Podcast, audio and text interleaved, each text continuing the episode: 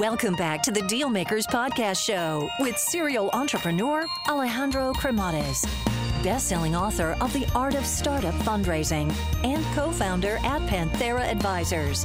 In this podcast, we ask our guests about their successful acquisitions and financing rounds. Hey guys, so just a quick overview here on Panthera Advisors as I think it might be of value to you. So, Panthera Advisors exists in order to help founders that are in the process of raising capital or get their company acquired. I actually started the company out of incredible frustration because during my entrepreneurial journey, which involved building, financing, scaling, and exiting companies, I could not find a resource that was founder friendly and I could not get the type of support that I was seeking. So as a result, I made a ton of mistakes along the way. So if you're looking to raise capital, or you are looking to get your company acquired, or just need some sound financial planning, and you're looking to get the best possible outcome in the shortest period of time, feel free to learn more by visiting us at pantheraadvisors.com or just reach out directly and shoot me a note at alejandro at pantheraadvisors.com. Alrighty, hello everyone, and welcome to the Deal Maker Show. So today we have an interesting founder. I mean, I think that we're going to learn a lot. He's uh, born and raised in San Francisco. I mean, typically the people that you speak with, you know, there are people that that ended up in San Francisco somehow, but he's definitely, you know, one of those one of a kind that has been there since the beginning. So I guess without further ado, let's welcome our guest today, Derek Steer. Welcome to the show. Alejandro, thanks. Thanks for having me. I'm I'm excited. So how was life growing up there in San Francisco? Probably it's I mean it's the same as uh, anywhere, you know, if you if you got a living room and a kitchen, that's that's pretty much my whole life, you know. Sometimes I take uh, vacations to my backyard, but uh, eh, I would say all in all it's, it's quite good. I'm I'm an optimist. I think probably a lot of founders classify themselves as optimists. Right. Uh, so yeah, I'm I I am generally happy to have my health and and you know be able to at least work every day on something I'm excited about.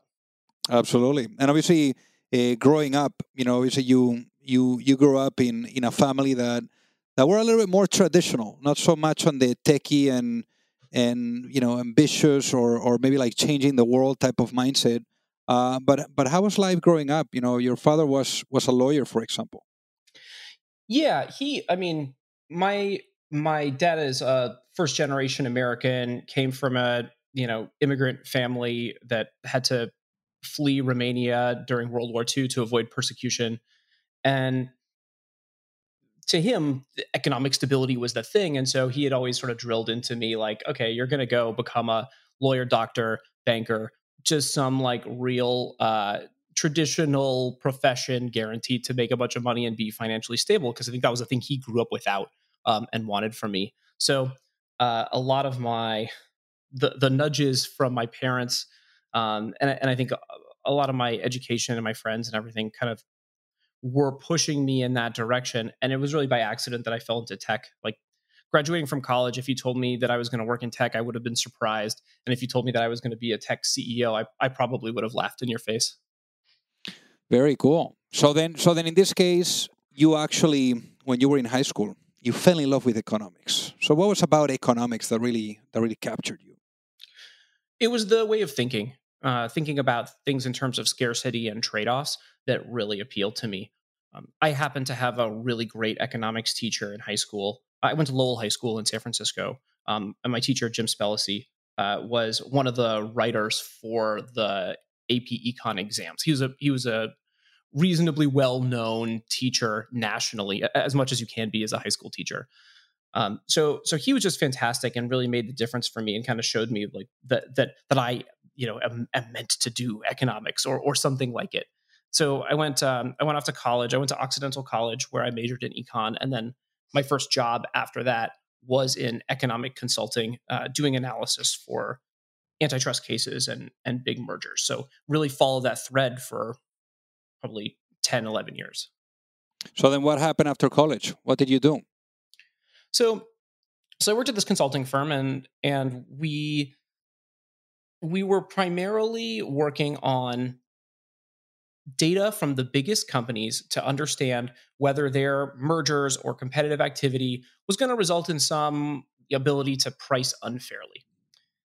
And you know, these were tech companies, CPG firms. I can't talk about most of the cases, unfortunately, because it's all confidential. But um, but I got to see and work with data from the companies that were most interesting to me, and and I, le- I learned a bunch of things, uh, including that uh, a lot of these companies have bad data. Like I, I, I previously believed that uh, the biggest companies in the world must be big because they're you know they've got all of it together right like it, if you're very successful it means that you operated better than anyone else um, and i know i now know that not to be exactly right. Uh, but but it was an interesting discovery at the time.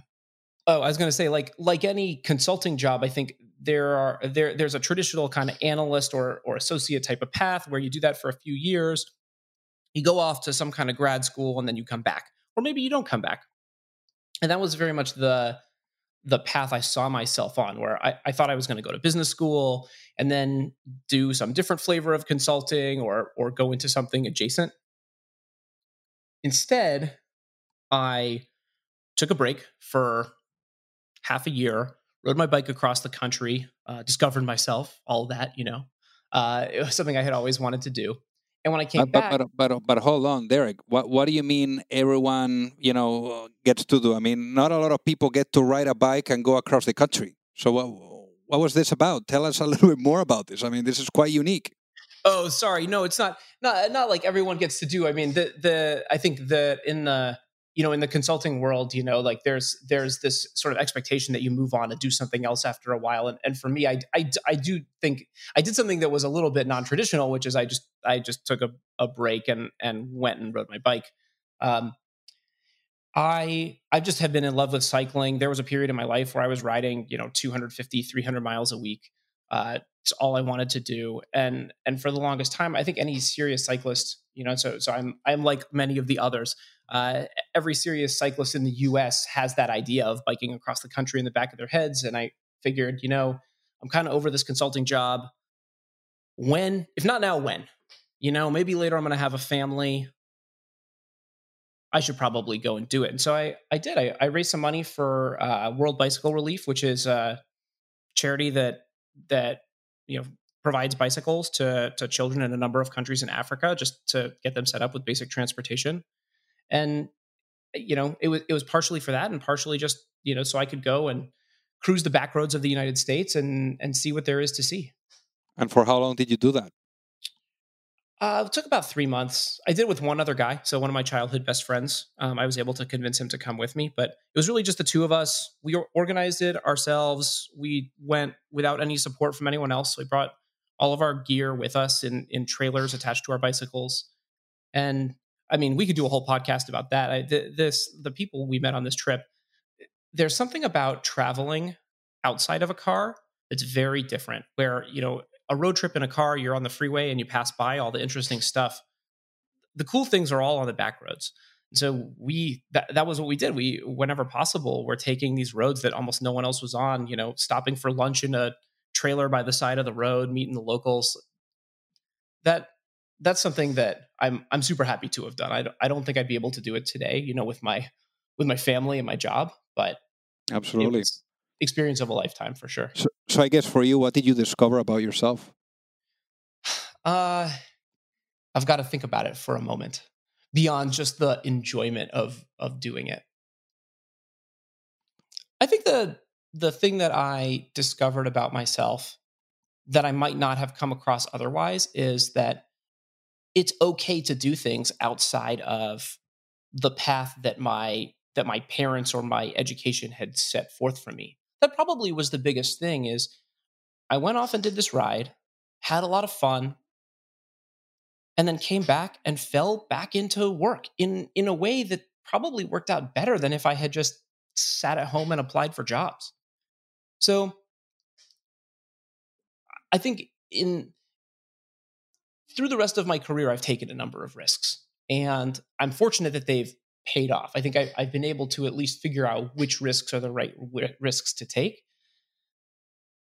Going on this trip was a risk for me, and and seeing that result in something that's maybe better than if I hadn't done it plus I got to have a lot of fun. That certainly, to some degree, whether I realized it at the time or not, has informed uh, a number of my decisions later. And obviously, um, a big one there was uh, heading into tech. So you that that that started with Facebook. Yeah. So so I had kind of a funny uh, path into Facebook where you know in 2010 I had just come back from this bike trip, and one of my former colleagues from the consulting firm was at Facebook and said, "Derek, you got to come check this place out. Like they're just doing such interesting stuff. It's it's way ahead of any other company in terms of like the analysis that they're doing, but, but they don't have enough people. They need more smart analytical people. So come join. And I really thought I was going to go to business school. So I so I said to him, "Yeah, I'm I'm interested, and you know, I'll I'll think about it. But really, what would make me feel best is if I were to to come in as like a consultant. You know, I, I don't know that I want to take a full time job because I am intending to apply to business school. Um, and in fact, I I did apply to business school within my first month at Facebook. So so I came in as a as a contractor, working pretty much full time, uh, but with the intention of doing a short turn and then heading out. What I realized partway through was business school probably is the wrong decision for me. Like post business school, what do I want to do? Well, this Facebook job is pretty fun and the people here are really smart. I'd probably just want to come back here or to a company like this. So seems like very little point in, you know, spending a couple hundred grand to go to school for two years only to just wind up in the same place. Absolutely. So then obviously, you know, here in, in Facebook, I mean, you were there for about eight months, but that got you into probably what has been the one of the biggest life-changing moments in your professional career, Yammer. So here you had the opportunity to really see a company going from nothing to like all these employees and being acquired by Microsoft. So I'm sure that was quite a wild ride for you. Yeah, and to be clear, Yammer wasn't at nothing when I arrived. There, there was certainly a little bit of buzz and, and press about it. I was maybe the 150th employee. Yeah, but, but then I mean the acquisition was massive, incredible growth. I mean you get to you you you had the opportunity to experience all of that. So how was that for you? Yeah, I think when I look back, you know, when I'm really old, I, will probably think of Yammer as the real turning point in my career um, for a couple reasons. The first is that I had a lot of agency, way more than I had had at any other job. So, um, so I came in. Well, well, first the story of of how I ended up there. You know, once I once I realized that business school wasn't for me, I started thinking more broadly about what was. And one of the things that really bugged me about Facebook at the time is that all of the internal work was done over email. So, you know, now they have Facebook groups uh, or or work workplace. Uh, you know, I think it's evolved over time. But but at that time, I was living in Outlook all day, which seemed like a total waste. And so I I specifically sought out Yammer as the company that was applying the, the principles of open communication to work.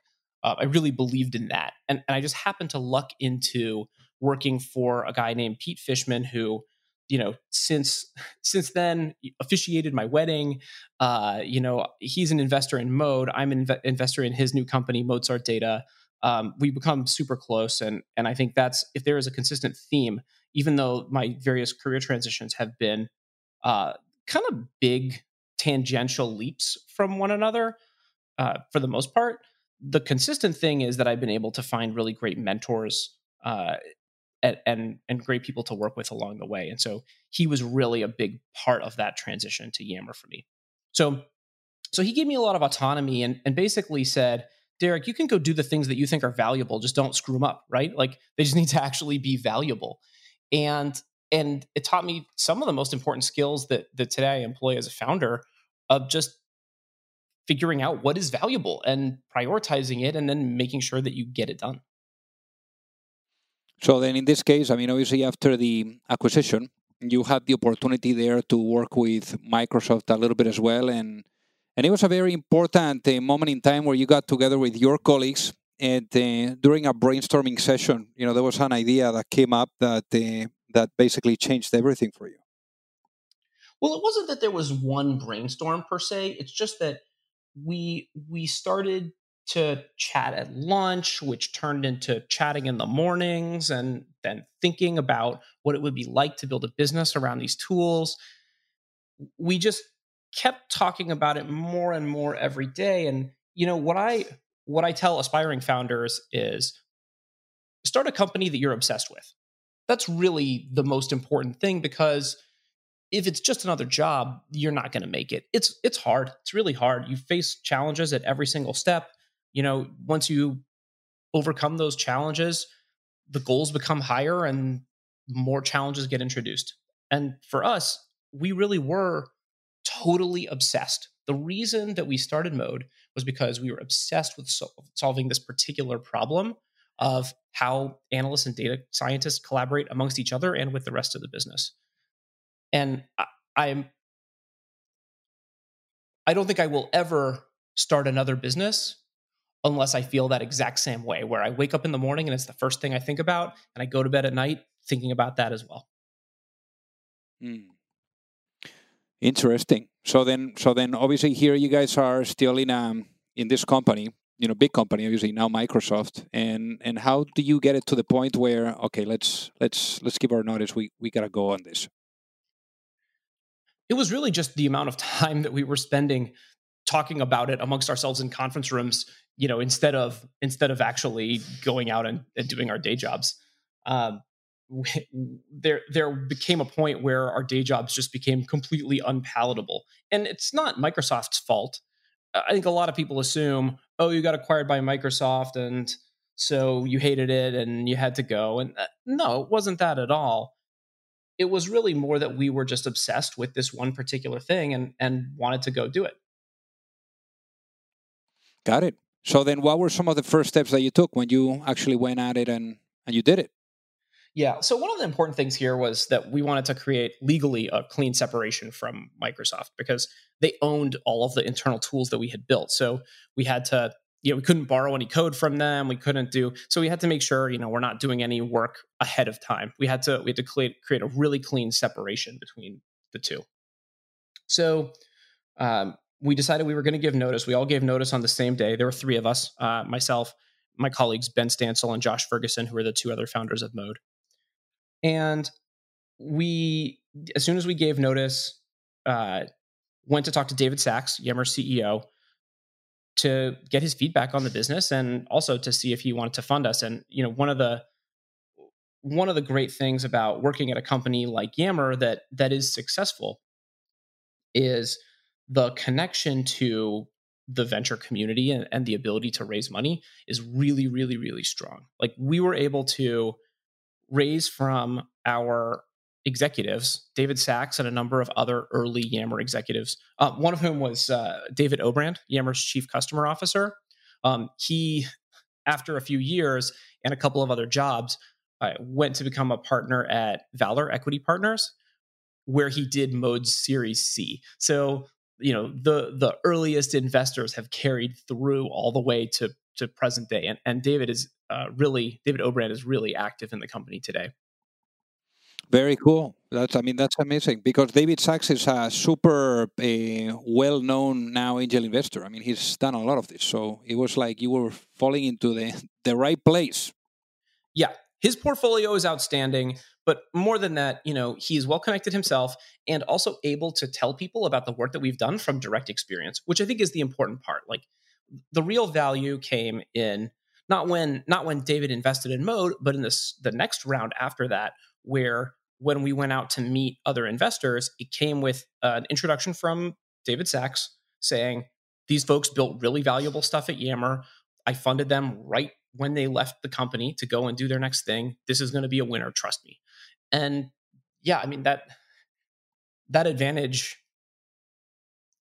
I don't know that there's another way to replicate that other other than, you know, going and working at a, a similarly successful company and getting to know the founders. Like the the referenceability there is is really huge. Much more than, you know, if I were to just go out and and pitch and say, "Hey, I've got Yammer on my resume." Right. The the difference between having Yammer on my resume and having the CEO of Yammer eh, directly invested in the company is it's big. Well, absolutely, because uh, early stage uh, fundraising and early stage investing is all about social proof, and I think that this is a clear example of the difference between an active investor and a passive investor. Is is really that signaling tool that you can get from it. Yeah, I I feel a little bit maybe maybe guilty is the wrong word, but I'm certainly aware of the advantage that that gave us. And I, you know, for the sake of the the global economy and the future of Silicon Valley, I hope that we're able to find other ways to fund emerging founders, right? There are lots of people with great ideas and the ability to execute who just aren't part of the system today. And it's so much harder for them to get started. Um, I love Y Combinator, uh, at least in concept. I, I haven't done it myself. I can't really speak to it in depth, but you know, any opportunity to take someone from the middle of the country or really just outside the Silicon Valley Boys Club and and insert them into it, I may, maybe later in my career I'll get more directly involved in in helping founders outside of of these circles because I'm by being in them, I'm acutely aware of how advantageous that is. Oh, absolutely, absolutely. So, so Derek, for the folks that are listening to really get it, what ended up being the business model of Mode? So, Mode competes in a very interesting way, and our business model has to reflect that. And it took us a while to figure this out at its core, Mode is a workflow tool. And, and you know, in the data world, people get really excited about data processing and technology. Mode is less like a database like Snowflake, right? The performance elements of it are less important than the workflow and, and the way in which people get things done, the way they share with one another. That's the stuff that makes Mode really special. What we do is we take the work that analysts and data scientists were doing in their Python notebooks, their SQL editors, and we bring that into the cloud, make it really easily shareable and distributable and reusable. It's very similar to what Google Suite does relative to Microsoft Word, right? They took interfaces that people understood already and just put them in the cloud, added really great permissions and sharing models to them, connected them well to each other, and in doing so provided a lot of value. That's the general principle behind how Mode provides value to analysts and data scientists. So the idea is let's get you out of your desktop tools working in the cloud.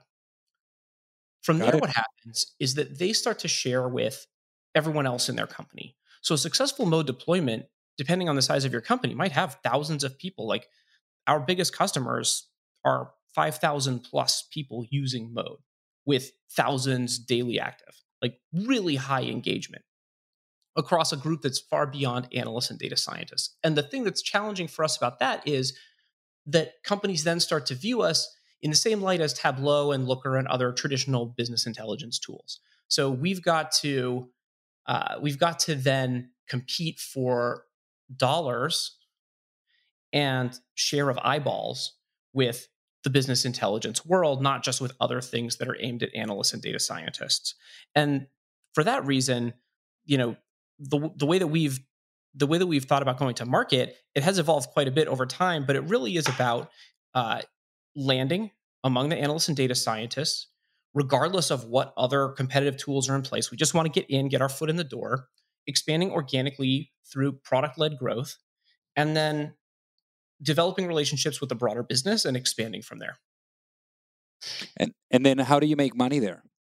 We make money on a per seat basis. So the value comes back to us when, and that's part of getting in, you know, uh, getting in small, right? It, it's affordable for companies to start with just a department or just the analysts or data scientists because we're charging them only for a few seats. And then as mode starts to grow within the company and provide value, you know, the the value that people experience from mode really does track pretty well with the number of people who are using it.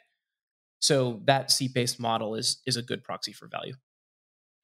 Got it. So then in, in this case, how did you guys, you know, like obviously this this requires some money. So how much capital have you guys raised to date? About 83 million to date. We just did a 33 million dollar round led by HIG Growth.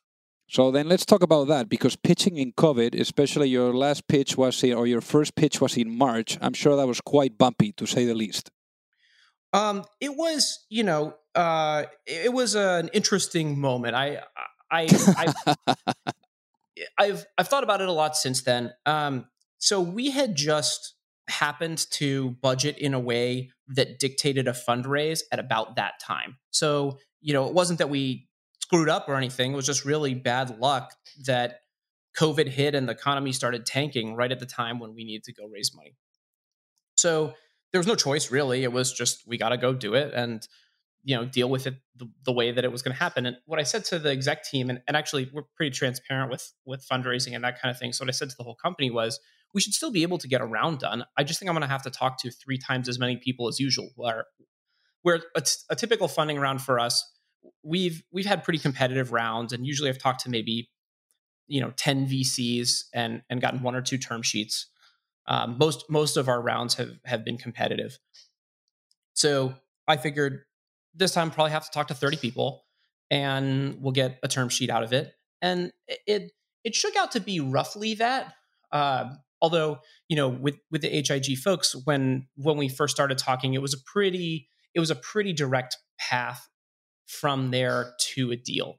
Um, it was clear from from the beginning that they were really serious about mode, and I, I think in this environment, you know, some investors were just spooked by the fact that the stock market was dropping ten points a day. That seems like a a big problem.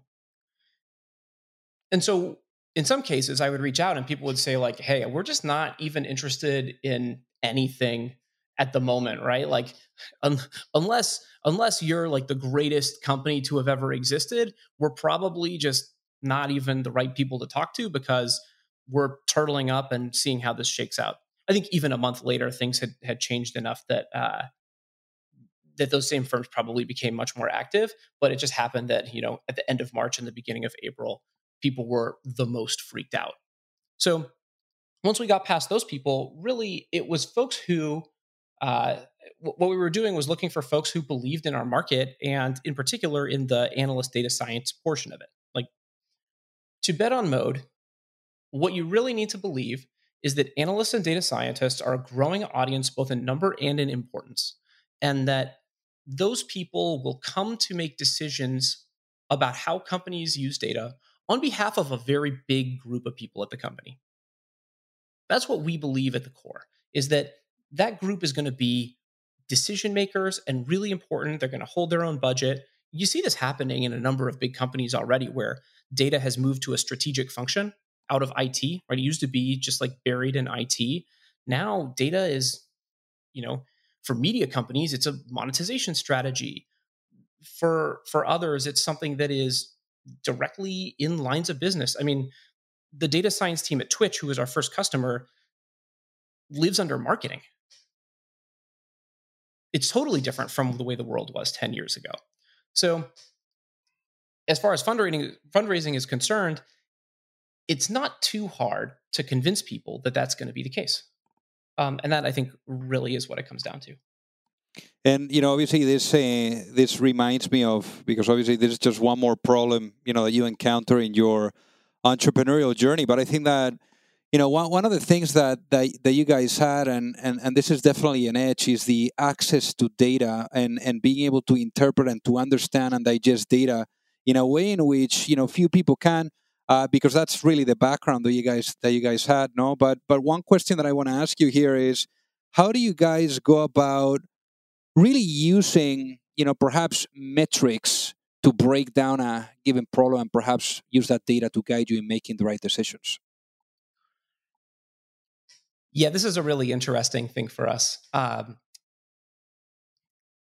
you know, we as analysts and data scientists, the, the, founding team of Mode is excellent at breaking problems down, at, at finding the meaty, kind of tricky questions, dissecting them into their parts, measuring all the pieces, and and figuring out what we should do. So uh, I gave a talk at Web Summit last year uh, that that you can go and find online, or, or maybe we can put in the in the notes on the podcast. That is a kind of ten minute overview of how we applied analytical decision making to becoming freemium and to pricing decisions. It it feels, I mean, to go all the way back to what we were talking about at the beginning here. Uh, it really it is the same skill set that I was honing in high school in economics of just you know logically breaking down a problem into its component parts and and and trying to solve it um, thinking about things in terms of trade-offs the thing that we're that we're surprisingly uh, immature at, though though getting better, um, is I think what a lot of people think about when they say being data driven, which is really just adhering to metrics on a dashboard. Like the for a sales team, for example, a, a data driven sales team is is more like a metrics driven sales team, right? It's not necessarily one that uses data to make every decision. It's one that reviews data about activity and and drives the operations of the business based on that. That's something that data science teams don't really do. Like there's not a good way to measure that. Number of questions answered, number of lines of code written. Like these are not things that really perfectly align to the value that those teams provide. So what happens in most companies is they just ignore it. Right? They they they just say like, well, we'll decide if that team is performing well based on how we feel about them. And and that's how I had been managed in the past. And so, you know, Mode's founding team has had to develop this muscle and we've done okay at it, but it's definitely not the same as coming from a career in a field like sales or marketing where the metrics are super clear and and that's just part of how you do things is you know you think about the metrics of the business all the time and and how you're tracking toward them absolutely absolutely so um, so one of the things that i want to ask you and this obviously goes to to really for the people here that are that are following us today here is how how big what can you tell us about how big is mode today how big is mode today yeah how many uh, employees uh, do you guys have or or anything along the lines to get an understanding on on basically the scope of, of Mode today? Yeah. Um, so we're 110 employees or so. Uh, we just did our Series D fundraise. Um, in terms of you know customers, we are north of north of 500 i believe is the official metric that we've got out there in the press uh, so so the next big one will be uh, will be a thousand uh, I think that covers the kind of the kind of the basics. Um, uh, in terms of in terms of how big we are, the things that are important to me are a little different than those metrics. Um, what matters to me is that analysts and data scientists have heard of us. So we've got this uh, tutorial that that is probably the best brand builder for us that gets hundreds of thousands of unique visitors every month. And and that to me is is one of the most important things. So just like how many people are getting exposed to the mode brand and who we are, what we what we do, and and you know what what kind of audience we are trying to reach. So one of the, one of the questions that I that I typically ask the guests that come on the show is if you had the opportunity to go back in time, you know, maybe maybe you're able to go back to and, and, and participate on those discussions with your younger self and, and with other colleagues, you know, that you were chatting there at, and, and brainstorming at Yammer with, and you're able to just just put yourself inside of that conversation and and and give at least yourself and obviously you know share as well with, with others that there are listening uh, one piece of advice before launching a business and why especially given now you know you know having built mode for all these years what would that be so I already mentioned that uh, being obsessed with with the thing that you're doing is really important. I think that is the most important thing. Um, but maybe is tied with make sure the thing you're doing is is valuable at least to somebody and if you're going for venture scale then make sure it's a thing with a big enough market or at least can grow that way we did very little to understand the market when we first started the company and that's a thing that i really wish we had done more of we just sort of said hey we are the audience we know what to build everyone else who says anything different, it's because they don't know. But we know. We're we just thought we were smarter than everyone else. And you know, in some ways, you have to think that in order to start a business. Because most startups fail. You've got to believe that you're in like the top 1% to even bother trying in the first place. And I don't think we explicitly said to ourselves, we're in the top 1%, but by virtue of starting this business, like that's implied. So what we should have done, I think, is to to approach it with a little more humility from the start and really do better customer development, better market development. You know, in the early days when we would when we would pitch investors, most of them said to us, "How many people write SQL? Like you're making a product for a technical audience? Why? That seems small, right? Everyone else in the BI world is going after the non-technical people because there's so many more of them. And you're saying that like there's enough of these technical people to go venture scale? That seems suspect. And we didn't have a really good answer for them at the time. The answer now is yeah, it's happening. You can see, right? There's so many proof points from, you know, the number of data scientists in, entering the market every year to other market expanding things like Redshift, BigQuery, and Snowflake, which which have really made it possible to do analysis and and you know get a get a good ROI on building analytics or data science capability within an individual department at a company or in a very small startup. So these things have really led to uh, a clear market opportunity. But in the early days, we probably should have just thought more carefully about what that opportunity was. I think it would have saved us a year in development. I love it. I love it. So, Derek, for the folks that are listening, what is the best way for them to reach out and say hi? Best way to say hi to me. Uh, so, my email is Derek, D E R E K, at modeanalytics.com. That's the best way. I'm, I'm kind of off and on on Twitter and everything else. But you know, generally, if people have questions, I'm pretty open to chat, especially with aspiring founders. So yeah, uh, happy happy to pass on learnings or answer questions uh, wherever I can. Amazing. Well, Derek, thank you so much for being on the Deal Maker Show today. Alejandro, thanks for having me. This was fun. If you like the show, make sure that you hit that subscribe button. If you could leave a review as well, that would be fantastic.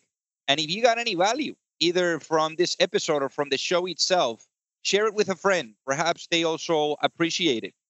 So also remember that if you need any help, whether it is with your fundraising efforts or with selling your business, you can reach me at alejandro at pantheraadvisors.com.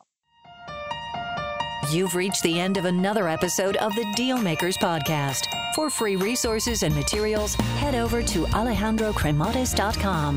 Thank you for listening and see you at the next episode.